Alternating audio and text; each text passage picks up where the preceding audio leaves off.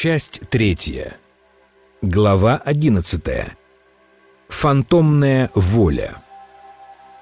Разрешение противоречия между вынужденно сложившимся в детстве представлением о хорошести и представлением о своих тайных и потенциально неодобряемых другими желаниях имеет в предельном развитии всего два сценария – в первом случае представление о хорошести остается для человека навсегда как единственное, обязательное и неизменное.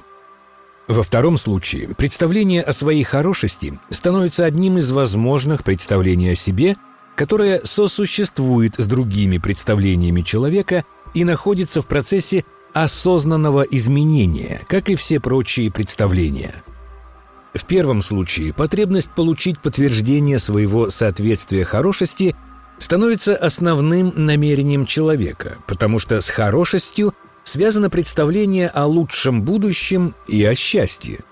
Это означает, что человек постоянно направляет усилия к тому, чтобы доказать или подтвердить свою обязательную для других хорошесть.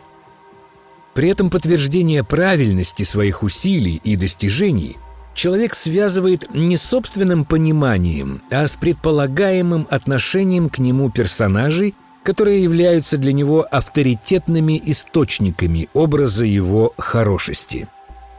В этом случае любая смысловая совместность человека с окружающими его людьми находится под постоянным влиянием представлений о себе, которые были сформированы в его прошлом. Представления из прошлого, в частности детского, с которыми человек вынужден находиться в постоянной смысловой совместности, можно назвать фантомными представлениями. Побуждение к долженствованию, связанному с фантомными представлениями, можно назвать фантомной волей. Действие фантомной воли приводит к тому, что человек превращает свое существование в выполнение долга или в переживание чувства вины – если ему не удается оправдать обязательные, по его мнению, фантомные ожидания. Можно сказать, что фантомная воля направляет усилия человека быть как все те, с кем он связывает представление о своей хорошести и представление о своем счастливом будущем. Действие фантомной воли вытесняет собственное представление человека о его счастье и замещает его представлением о счастье которое другие считают обязательным для всех и для самого человека. Фантомная воля вынуждает человека отождествлять представление о личном счастье других людей со своим собственным. Иначе говоря, фантомная воля заставляет человека хотеть не того, чего он хочет сам, а того, что он должен хотеть, как и все принадлежащие общей с ним традиции. Не свободу человека от фантомных представлений можно назвать зависимостью. Другими словами, зависимостью можно считать представления, которые побуждают человека к следованию чувства долга и переживанию чувства вины, основанием для которых является не личный осознанный выбор, а вынужденно сложившиеся и вынужденно разделяемые с другими представления. При этом не так важно, как возникли у человека представления, питающие его фантомную волю – Связано ли существование фантомных представлений с жестокостью наказаний или насилия в детстве или с личными особенностями самого человека, не имеет особого значения. Существенно, что в состоянии зависимости человек опасается не только наказания, но и угрызений совести и чувства вины перед образами своего прошлого, во власти которых находится его будущее и его счастье. Страх неодобрения, за которым стоит страх одиночества, страх потери будущего и личного смысла существования, вынуждает человека рассматривать свое фантомное представление о хорошести как неизменное и обязательное.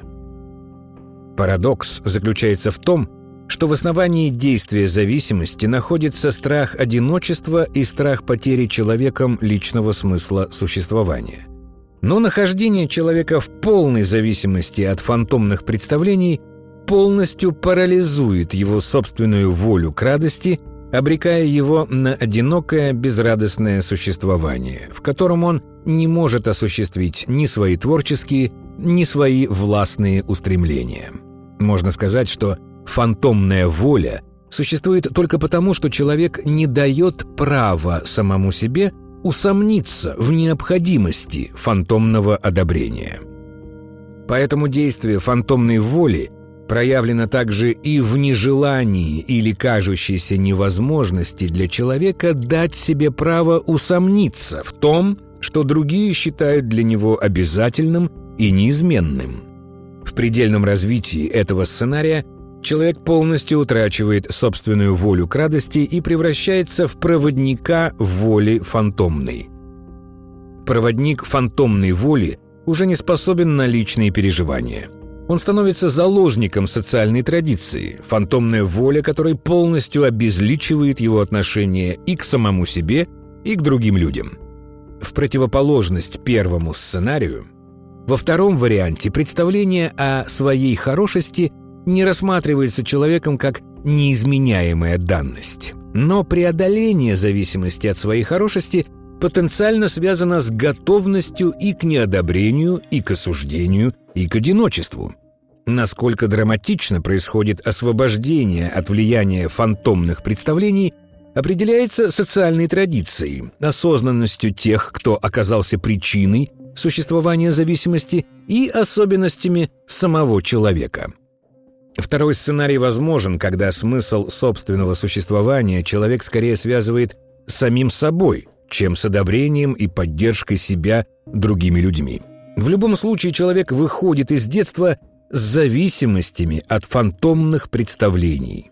Но при этом представление о своей хорошести рассматривается им не как неизменная данность, а как представление – которому возможно критическое отношение и возможно приложение творческих усилий изменения.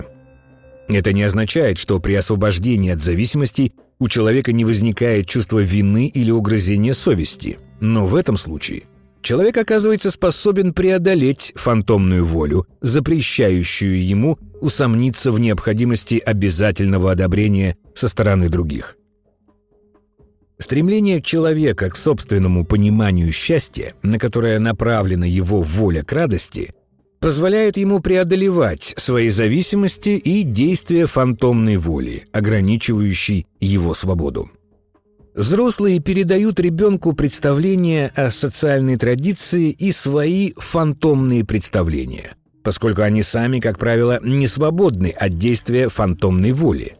Любая социальная традиция включает в себя фантомные представления, которые связаны с необходимостью повиновения тем, во власти которых находится человек. Традиционное отношение к фантомным представлениям связано с их обязательностью для всех, а не с собственным осознанным отношением, которое может находиться почти под запретом. Созвучность собственных фантомных представлений человека тем же фантомным представлением остальных участников социальной традиции можно понимать как проявление коллективного бессознательного. Иначе говоря, коллективное бессознательное связано с совпадением направленности фантомной воли всех участников социальной традиции, которая определяется общностью фантомных представлений каждого из них. Второй сценарий осуществления человека – связан с возможностью личного отношения к представлениям социальной традиции, которые считаются обязательными и необсуждаемыми.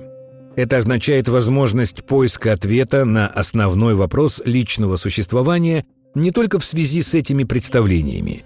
Если поиск ответа на вопрос «что я делаю здесь и сейчас и какая мне от этого радость» возможен не только в связи с обязательностью фантомных представлений социальной традиции, Тогда для человека возможно личное осознанное отношение и к представлению о своей хорошести.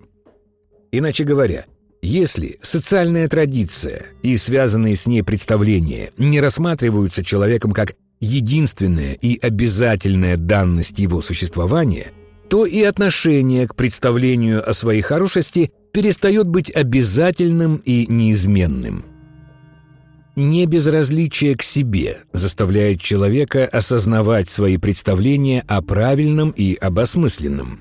Осознанное отношение к фантомным представлениям неизбежно влечет за собой риск переживания чувства вины угрызения совести, социального осуждения, позора и одиночества. Любой человек, осознающий для себя внутреннюю необходимость быть собой, одновременно осознает свою готовность к непониманию, унижению и одиночеству. Только герой может сделать то, чего никто не может. В преодолении своих личных зависимостей любой человек становится героем, потому что только он может преодолеть ограничения своей воли к радости. Любой человек, осознающий свою потребность в личном счастье и преодолевающий консервативное влияние своих фантомных зависимостей, становится героем. И при этом совершенно не важен социальный масштаб его свершений. Переживание человеком своего существования полностью определяется его готовностью к преодолению своих фантомных представлений, которые ограничивают его волю к радости и как субъекта, и как мечтающей личности, и как личности деятельной.